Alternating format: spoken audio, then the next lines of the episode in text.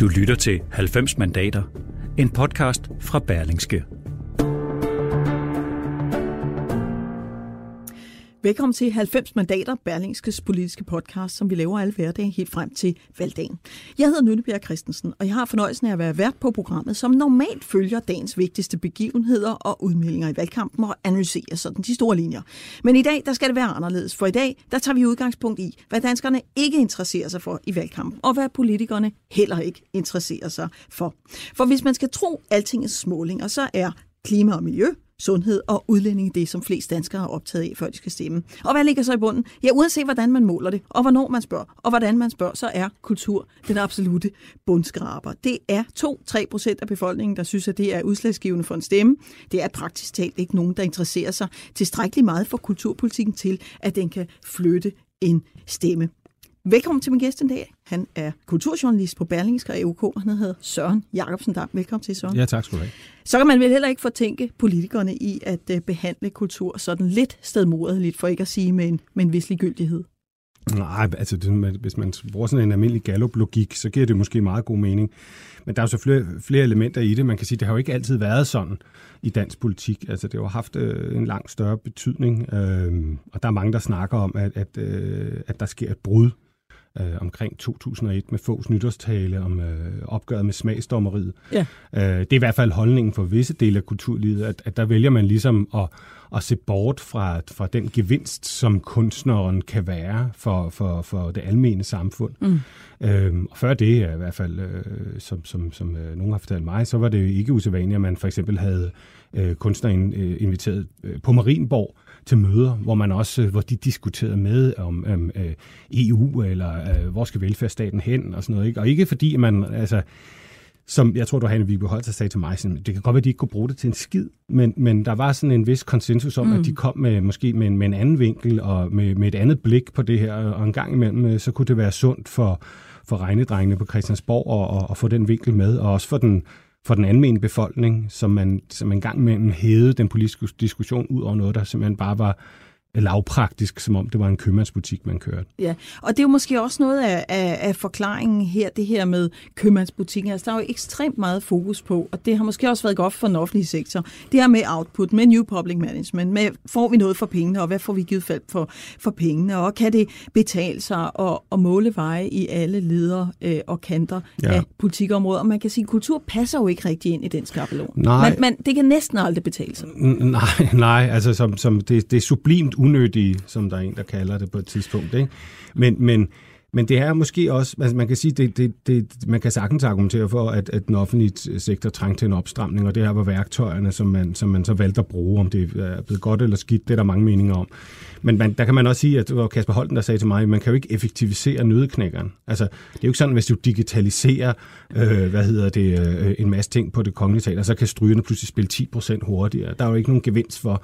Der er ligesom en slags der er ligesom sådan et ekvivalenspunkt for kulturen, og hvis man ikke vil yde et eller andet x antal midler, jamen så kollapser det. Mm. Og, og sådan er det med alle sektorer, kan man sige. Sådan, det gælder også folkeskolen og sundhedsvæsenet, men det er jo også meget mere målbare enheder, hvor man kan ind og sige, hvor mange øh, bliver helbredt for kræft i dag kontra 20 år siden, hvor mange, øh, hvordan klarer eleverne sig en PISA-test i dag kontra for 20 år siden og sådan noget. Det, og det er meget målbart.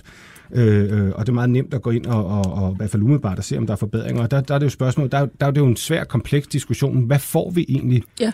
øh, for, fra kulturen? Hvad giver den os? Og det er sådan en diskussion, som, som desværre, øh, vil jeg sige, og som også er mit indtryk af mange kunstnere, men den passer bare utroligt dårligt ind i den moderne øh, politiske diskussion. Mm. Fordi... Vi, kom, vi kommer til at snakke lidt mere om, hvad, hvad synes kunstnerne egentlig selv, at de øh, bidrager med, og hvad har de lyst til at, at bidrage med.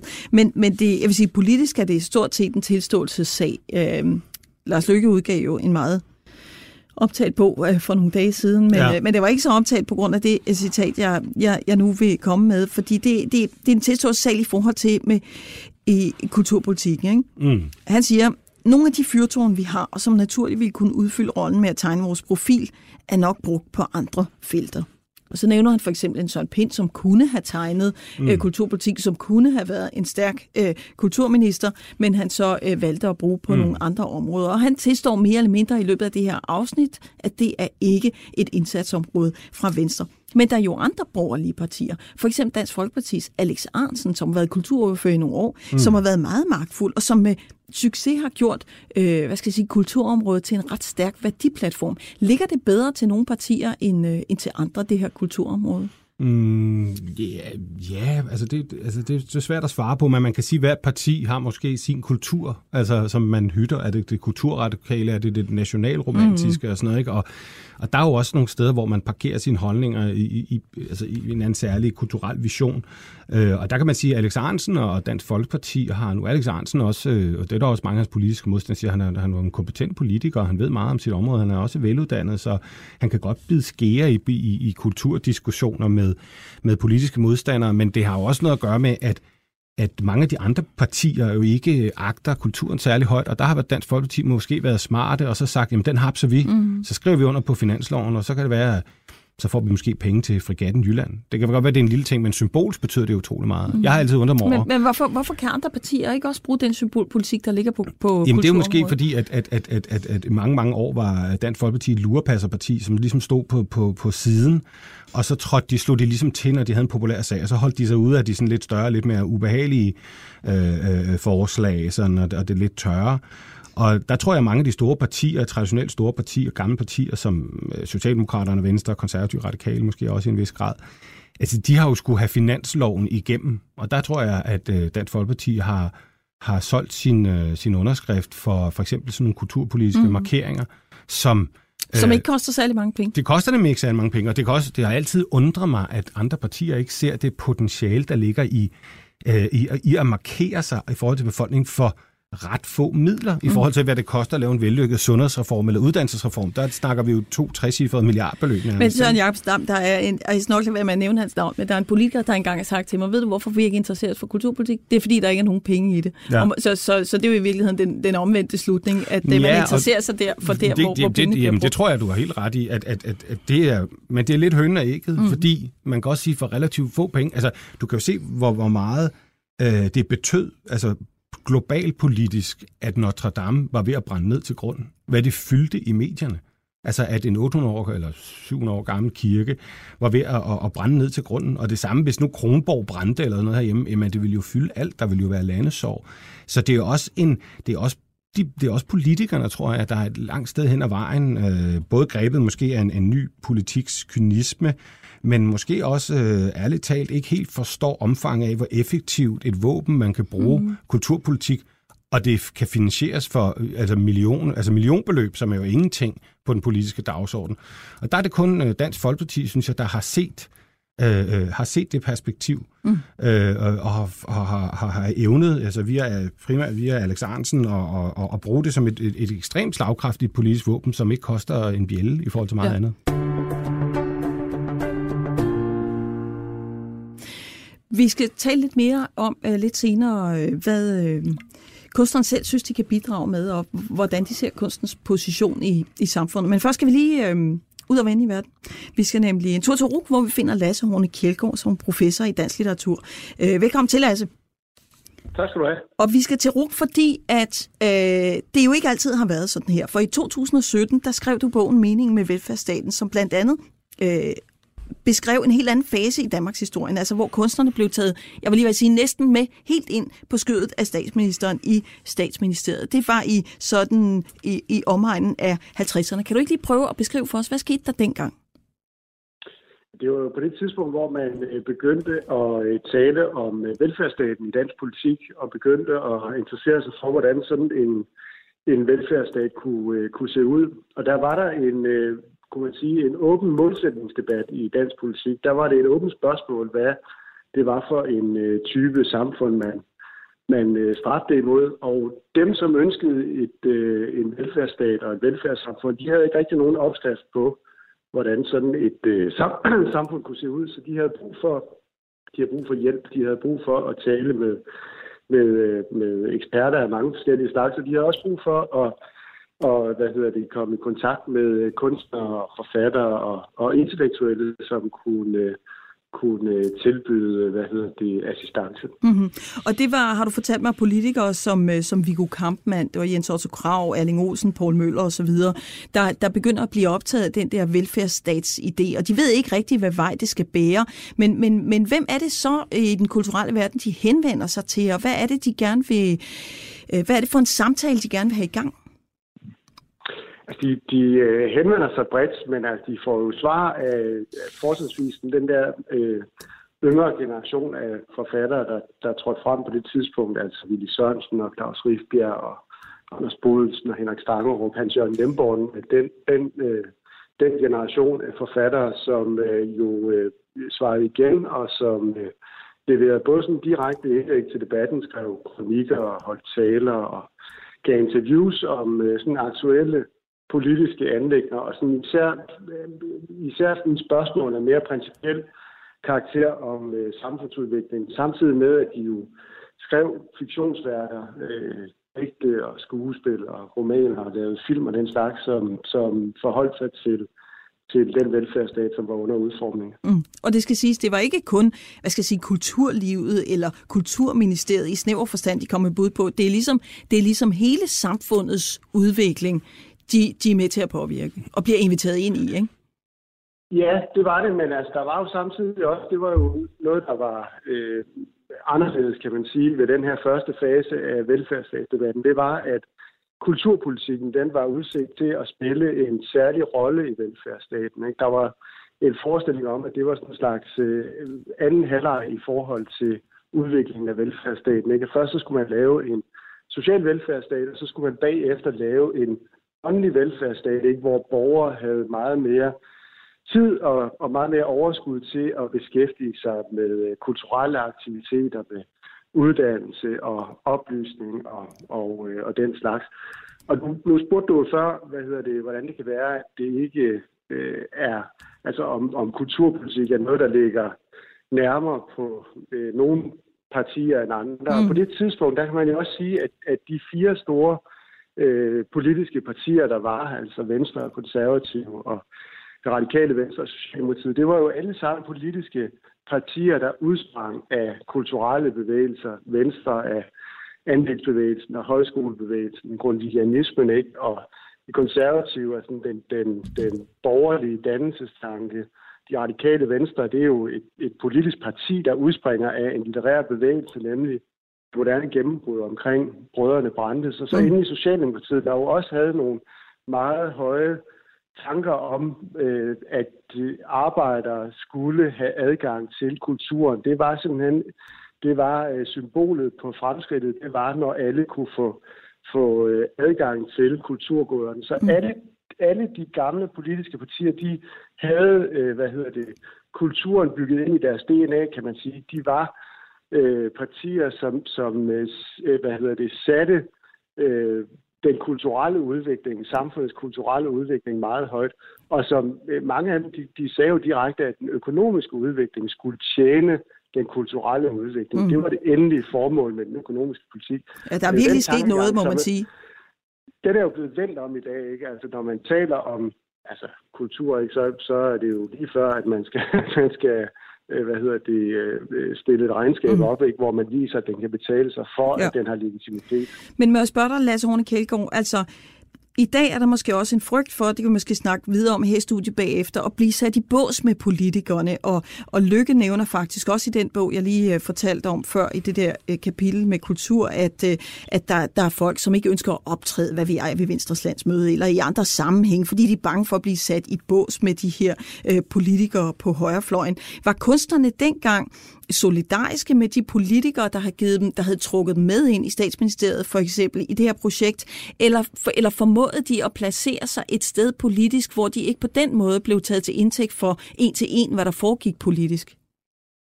Jeg vil starte at sige, at de følte sig solidariske med selve samfundsprojektet, med udviklingen af velfærdsstaten. Og det gjorde jo så også, at de ofte var kritiske over for de politikere, som, som øh, udformede det her samfundsprojekt. Ikke? Altså, så de kunne, de kunne på samme tidspunkt, altså de, de kunne på samme tid være solidariske og kritiske. Men der var også på det tidspunkt øh, en, en, en lige så stor øh, nervøsitet og også angst for at blive sat i bås, altså at, at, at de øh, hvad hedder det, associeret med bestemte øh, politiske partier og, og, og positioner, og det gjorde de så sådan set stor umage, øh, nogle af dem med at, at undgå, og alligevel hvad skal man sige, alligevel øh, optræde på den politiske scene mm. og være bidragyder med, med, med, med kommentarer til samfundsudviklingen. Mm. Super spændende, Lasse Rune Kjeldgaard. Tak fordi vi lige måtte, øh, måtte ringe dig op og, og få en tur i tidskapslen tilbage til 50'erne. Øh, tak skal du have. Søren Jacobsen Dam, når du sådan hører det, som, øh, som Lasse Rune Kjeldgaard beskriver her, hvad, hvad, hvad springer så i øjnene? For der er vel sket et domænetab? Jo, altså, jeg tror, altså, der er jo, ja, der er sket et kæmpe domænetab, men der er måske også, altså, og det kan man, det kan man så diskutere, om, om, om kunstnerne har været villige nok til at indrømme det, fordi der er mange, der, der, der nævner øh, øh brudet med, med få i 2001 og, og, og smagsdommeriet, hans opgør med smagsdommeriet, men der er jo også, øh, man kunne jo også øh, øh hævde, at der måske var et andet brud. Nu kan høre, hvad Lasse siger her med, at, at øh, der var måske fra kunstnernes side en overordnet respekt for selve projektet, altså at brede kulturen ud, at det skulle være en del af velfærden på linje med uddannelse og sundhed. Mm. Det var simpelthen en essentiel del af parken.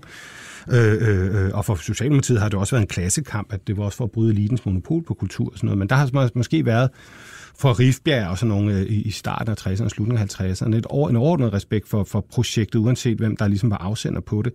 Der kunne man også spørge, har der, var der så også et brud i slutningen af 60'erne med, med ungdomsoprøret, og særligt i 70'erne, hvor, hvor kunst bliver ekstremt politisk, der kunne man måske også argumentere for, at der bryder øh, kunstnerne måske selv også en slags samfundskontrakt, lige så vel som man siger, at den borgerlige fløj i 2001 bryder med kunstnerne. Ja. Der kunne man også argumentere for, at kunstnerne måske der i, i slut-60'erne, da de stormer øh, talerstolen på Københavns Universitet, måske også bryder kontrakten med de borgerlige partier om, at der er et overordnet projekt for os alle sammen. Ja.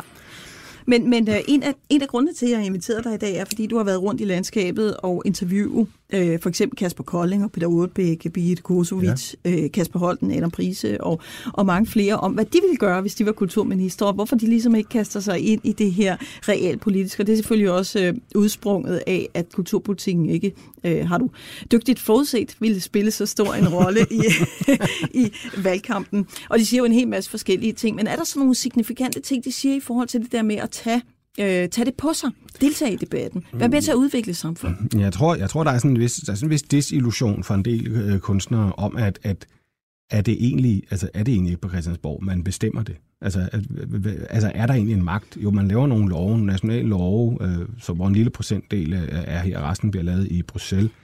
Der er ikke sådan en, jeg tror, mange succesrige danske kunstnere øh, har, har en oplevelse af, at, at de egentlig gør en større forskel, at de er et vigtigere talerør øh, i den position, de er nu, hmm. end hvis de sad på Christiansborg. Og det er jo, det, altså, det kan jo også være en sådan, den der stedmoderlige behandling af kulturministerposten herhjemme. Det er jo, det er jo noget andet i Frankrig og, og i, i, i Tyskland. Ja. Det er jo mm. store kulturlande. Der har man et andet forhold til kulturministerposten. Ja, det er ikke, altså, det, der er ikke meget prestige i kulturministerposten. Nej, det er blevet lidt sådan en aftekstposition, øh, eller sådan et sted, hvor man placerer nogen i, i stedet for en høj hvid hat på et hjørne, så bliver man kulturminister. Eller sådan lidt, sådan lidt et skånejob. job og, og, øhm, og, og det tror jeg også har været med til den der derangering af positionen, øh, øh, for nogen sige efter Nyrup eller sådan noget. Det har også gjort, at, at kunstnerne måske heller ikke ser politik som et, et domæne, hvor man kan ændre de ting. Nej, men man kan sige, det behøver jo ikke være på Christiansborg, det behøver ikke være som folkevalgt. Man kan skrive kronikker, man kan øh, deltage i debatter på alle mulige ledere mm. kanter. Altså en mand som Carsten Jensen har jo gjort det, øh, uden at være folkevalgt. Jo, jo. Og, og jeg vil sige, som deadline været igennem simpelthen så mange år, det har været ekstremt svært at finde folk fra, fra kulturens verden, ja. som havde lyst til at deltage i debatten. Jamen, jeg tror Hvordan også, udvikler vi det her ja. samfund? Mega svært at jeg få tror, nogen jeg til tror, at sige Jeg tror, aspekter i det, hvis jeg må sige, altså, både, altså, jeg snakkede med Kasper Holten for nylig, ikke, hvor han også sagde sådan, jo, men der har måske også været, kulturen har måske også været bange for at gøre opmærksom på sig selv. Den har været håndsky, som han ja. siger. Vi skal ikke være så defensiv, siger han. Vi skal turde tale om, at ja. kultur er vigtig og for der os nok, sammen. Han siger, der har nok været en angst for, at hvis man brællede op og havde en mening, jamen, så ville befolkningen være sure og stemme dem hjem, ikke? ligesom i Robinson-ekspeditionen nærmest. Det kan tage deres midler og penge. Hmm. Så man har sådan den, der lever skjult, altså, lever man, godt filosofien. Ja, ja, og man vil ikke ligge på nogen af siderne, fordi nej, så kommer man også i opposition. Nej, men det er jo også spørgsmålet så, at, at, at hvor, hvor spændende bliver kunsten så, den er helt slæben, og så bliver det sådan nærmest noget corporate kunst, ikke? Som, som bare til rette lægger sig efter tidens strømninger. Ikke? Jo, som men, hænger godt i nogle store hovedkvarterer. Ja, sådan noget. Det kan der være masser af penge i, ikke? Men, men spørgsmålet er, hvad, hvad skal vi med den kunst? Det er jo nærmest bare filigran med nogle mm. hævde. Ikke? Men mm. Kasper Kolding siger jo så også, nu siger du selv, at du har svært ved at finde har haft svært ved at finde øh, kunstnere. Altså Kasper Kolding, han siger jo også i det interview, jeg lavede med ham, at, at der er jo også mange altså, dygtige kunstnere, øh, øh som, som øh, skulptører eller malere og sådan noget, men det er ikke nødvendigvis, at de gør det særlig godt i en debat. Det er få, få mennesker for ondt at sidde i, i DR2-debatten øh, med kamera på for en 250.000 mennesker og være knivskarp og, og kunne forklare og forsvare kulturen og sit abstrakte intellektuelle virke så, så, så alle er med og synes, at det er fantastisk. Ikke? Altså, det er jeg enig med dig i, og derfor har det faktisk ofte været forfattere og digtere, altså folk, der havde ordet i deres magt, mm. øh, som, som deltager i de debatter. Så det er klart, der er billedkunstnere for eksempel ikke. Det, altså, der er de ikke nødvendigvis deres, øh, deres kunst med sig.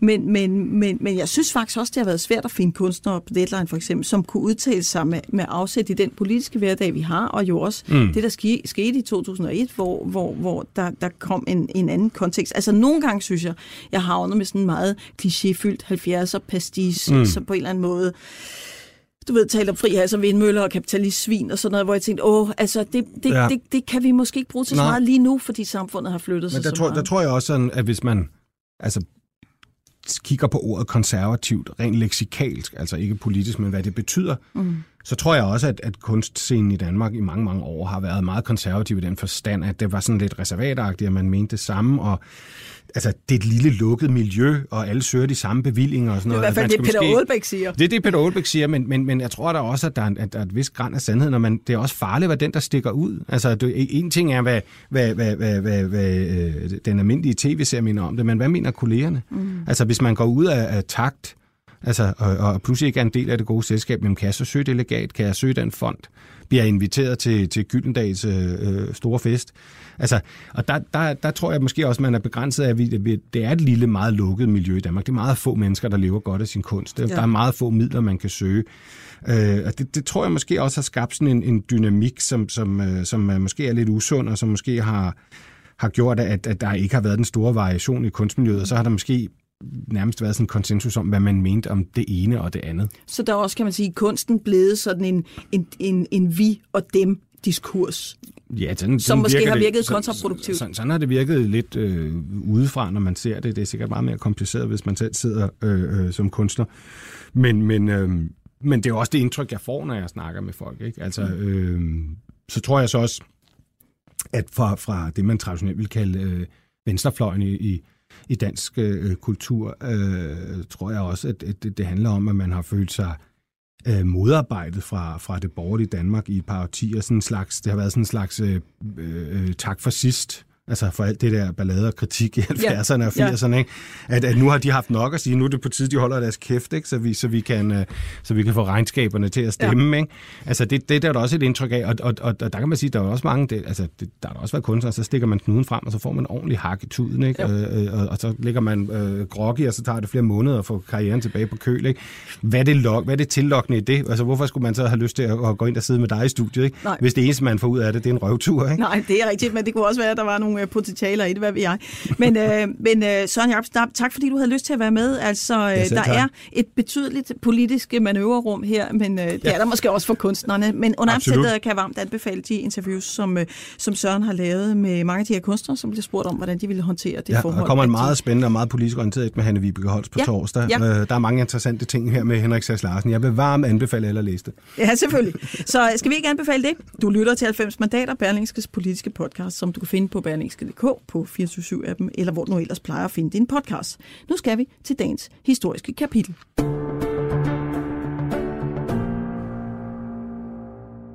I dag i 90 mandaters historiske tilbagekig skal vi tale om den 29. august 1943, som på mange måder er en virkelig skældsættende dag i dansk politik. Her stopper nemlig forhandlingspolitikken eller samarbejdspolitikken, som eftertiden har døbt den. Nemlig det samarbejde, der var mellem den tyske besættelsesmagt og den danske regering i krigsårene. Den danske regering går af den her dag, og tyskerne indfører militær undtagelsestilstand. Velkommen til Claus Bryl. Tak. Mangeårig professor i historie på RUG, øh, nu professor emeritus. Hvad var det, der førte frem til, regeringen gik af. Fordi sommeren 43 havde jo været præget af meget stor uro. Hvis vi lige starter med det, der sker uden for de danske grænser. Hvad sker der så den sommer?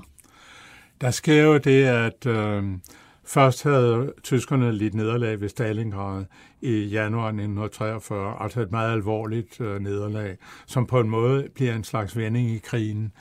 Og derefter sker der jo det, at amerikanerne går i land på Sicilien og begynder at trænge op igennem Italien. Og Mussolini, altså den italienske diktator, falder. Altså han bliver simpelthen afsat af kongen og storrådet.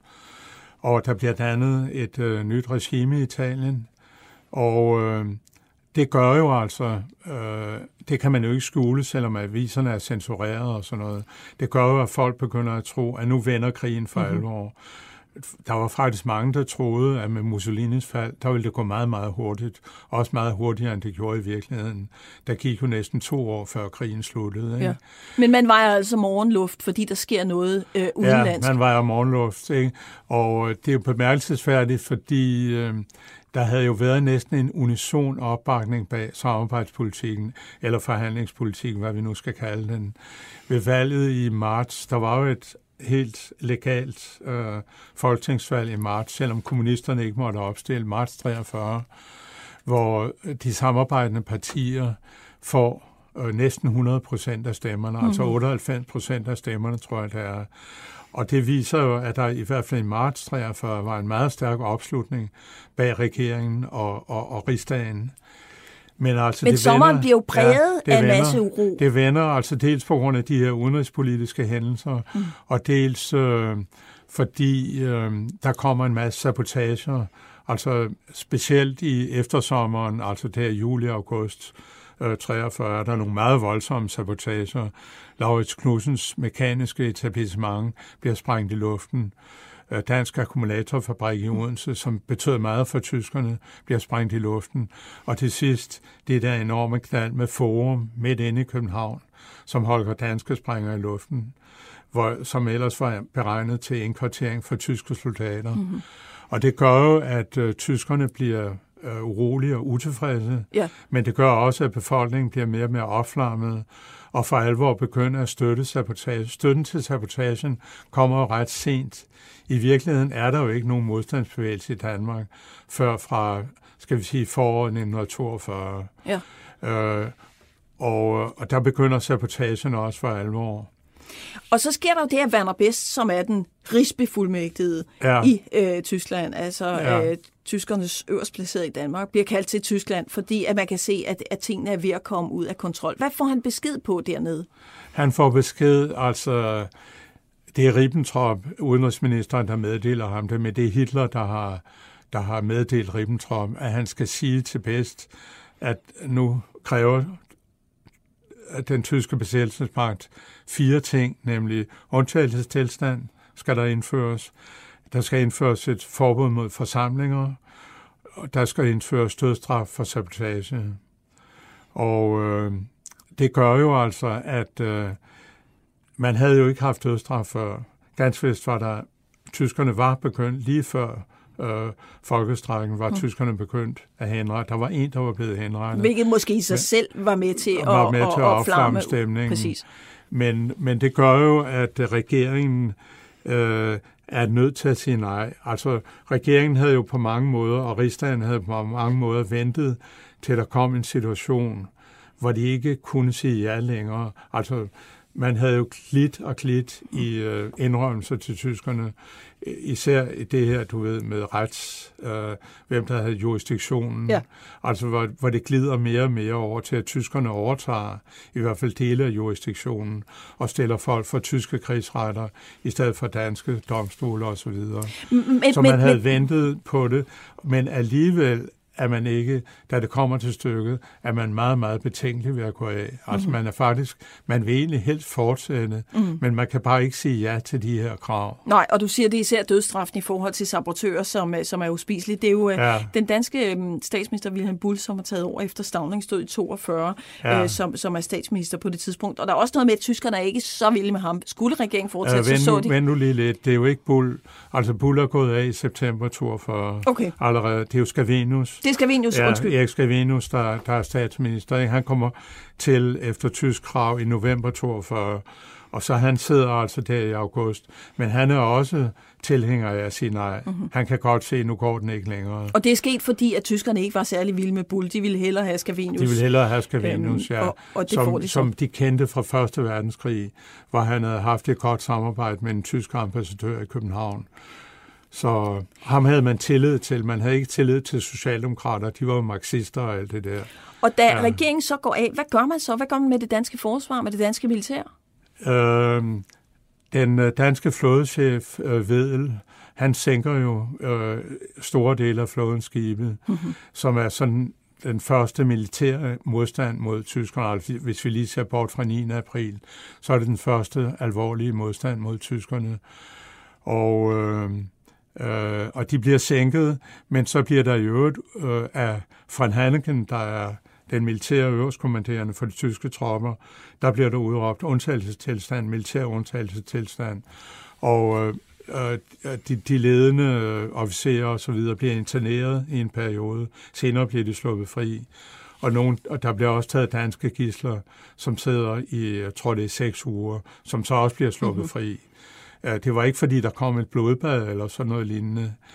Man kan tale om, at der er to offer for brudet. Man kan tale om de danske jøder, fordi nu får Werner Best en slags legitimation til, til at iværksætte en jødeforfølgelse. Øh, de er et offer, og så kommunisterne mm-hmm. et offer. De sidder interneret oppe i Horsrødlejren, og da tyskerne øh, overtager magten der 29. til 30. august, der overtager de lejren, selvom kommunisterne havde fået lov, fået et signal fra regeringen om, at de ville få at vide, hvis brudet kom, øh, så de kunne nå at flygte fra, fra tyskerne. Mm-hmm. Men de bliver altså offret, simpelthen. Mm. Den ene lejr, hvor der sad 195. I den anden lejr, hvor der kun sad 95, der flygter de. Det er blandt andet Karl Madsen og PDP Rode og sådan nogle berømtheder. Mm-hmm. De slipper ud der. Men, men hvordan er den danske indflydelse på den politiske udvikling i Danmark så efter, efter øh, 29. august 1943? Altså, departementerne bliver jo ja. ved med at køre. Ja. Departementcheferne sidder der, altså ja. embedsfolkene sidder der. Ja. Hvad er den politiske indflydelse sådan under overfladen, fordi man, man, man går jo af. Der er ja, ikke nogen altså, politisk ledelse formelt. Regeringen går af øh, reelt, altså formelt øh, eksisterer den faktisk indtil 5. maj mm-hmm. 1945, og de får løn af alle ministerne og også statsministeren. Men, men, øh, men, øh, øh, men det er departementcheferne, der tager over mere eller mindre i ledtog med ministerne, som faktisk øh, står altså står bag departementcheferne og rådgiver dem, eller departementcheferne spørger dem om, ja. hvordan og hvorledes. Så det, det er sådan en mærkelig gråzone. Ikke? Altså Danmark har en regering og har alligevel ikke nogen regering. Men det vil sige, at politikerne spørger i kulissen? Politikerne spørger i kulissen. Mm-hmm. Der er jo ikke nogen, der bliver fængslet eller interneret eller noget, som det skete i andre lande. Mm-hmm. Altså, de har deres øh, bevægelsesfrihed og kommer formentlig, altså nu har jeg ikke studeret det i detaljer, men går formentlig på Christiansborg og taler med departementcheferne osv. Men det er departementcheferne, der er ansvarlige over for tyskerne, ja. altså over for Werner Best. Ja.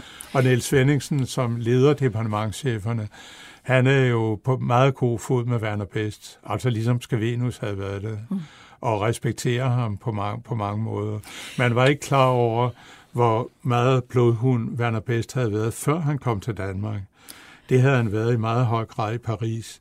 Ja. Men i Danmark fører han en meget, meget forsigtig og pragmatisk politik. Og det, det, det, det fører mig frem til, til øh, det sidste, jeg vil spørge dig om her i dag, øh, Claus Bryl. Det er det her med, hvorfor øh, samarbejdspolitikken på mange måder er blevet så forkætret i eftertiden. Fordi den tjente jo landet godt et langt stykke hen af vejen. Werner Best var, øh, om jeg så vil sige, formentlig den bedste udgave af, af sig selv, som du, som du lige har, har, har beskrevet. Du har beskrevet det som en, en fredsbesættelse. Ja. Øhm, hvad sker der i, i årene efter, som, som giver, hvad skal jeg sige, øh, samarbejdspolitikken et dårligt ry? Øh, der sker jo det, at efter samarbejdsregeringens fald, eller forhandlingspolitikens fald, så øh, skærpes situationen på alle måder. Gestapo kommer til landet, øh, SS kommer til landet, øh, man øh, fængsler i højere grad modstandsfolk end tidligere, man indfører dødsstraf osv., og øh, der kommer også en, øh, en militarisering af hele modstandsbevægelsen med en tiltagende sabotager, jernbanesabotager, industrisabotager, stikkerlikvideringer osv. osv. Ikke? 400 øh, stikker eller såkaldte stikker bliver likvideret.